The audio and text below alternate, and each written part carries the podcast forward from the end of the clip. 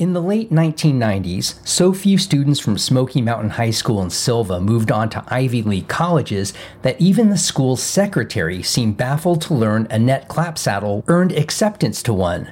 That's how Clapsaddle remembers it after taking a phone call in the front office from her mother, telling her about the news. Of course, I was excited I got off the phone and the secretary looked at me and said, what was that about? And I told her, and she said, Are you playing basketball there? And I said, No, I don't, I don't think I'm going to play because I was a big basketball player in high school. And she said, Oh, and that was all she said. It was like, if you're not playing sports there, oh well. Clapsaddle found the stereotypes and low expectations carried over to New Haven, Connecticut, and the campus of Yale. A lot of people used to make comments like, oh, you only got into Yale because you're native and they're filling a quota.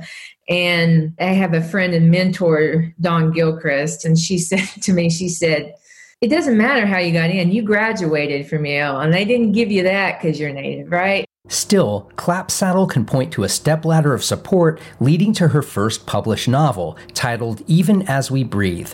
To Clapsaddle's knowledge, hers is the first published novel from a tribal member of the Eastern Band of Cherokee.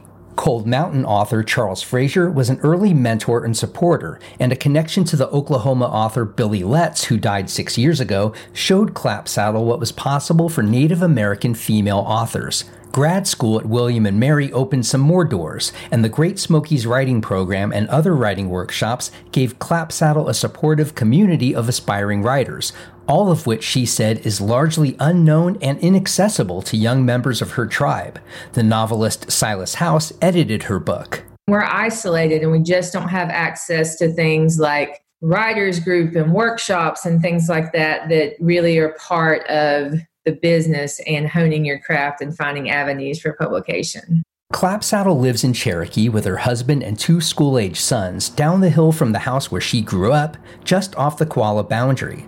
Her desire to teach led her to writing, and she found herself exploring Native themes through fiction. I want my readers to take away a human experience and be able to better connect to the issues that I do think are important. So if I can create a human experience that helps a reader better understand federal Indian policy, then I'm doing my job. Even As We Breathe is a coming of age story of a Cherokee teenager set at the Grove Park Inn against the backdrop of World War II.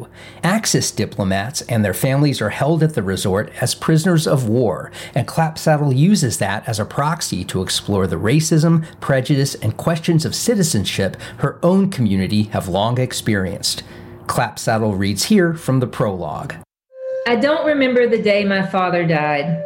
I don't remember Lishi standing at the clothesline when the soldier came to tell her the news. I don't remember the way she nodded her graying head, turned, went back to pinning skirts and shirts, unable to cry for a long while. I don't remember how relieved Lishi was that his body, under the circumstances, would be returned when so many others were not. I don't remember my father's face cradled in the pine casket by one of Lishi's special quilts. I don't remember any of that. Barely four months old at the time, I couldn't have. I've reconstructed images from stories and pictures and stitched them into one of Lishi's quilts. Clapsaddle has taught English and writing for 11 years at Swain County High School in Bryson City, and she returned to teach there after a short stint at the Cherokee Heritage Foundation. She's also written for The Atlantic and other online publishers about the effects of COVID 19 on the Eastern Band of Cherokee. I am not the voice for the Eastern Band, but it's really important for people to see people in their community be successful in a bigger arena because it makes it feel possible. I can see in my students when they know that I went to Yale that they now know it's possible from people from our area to go to Ivy League schools. Malaprops Books in Asheville is hosting a live stream book launch September 8th, and City Lights Books in Sylva is doing the same September 10th. I'm Matt Peiken, BPR News.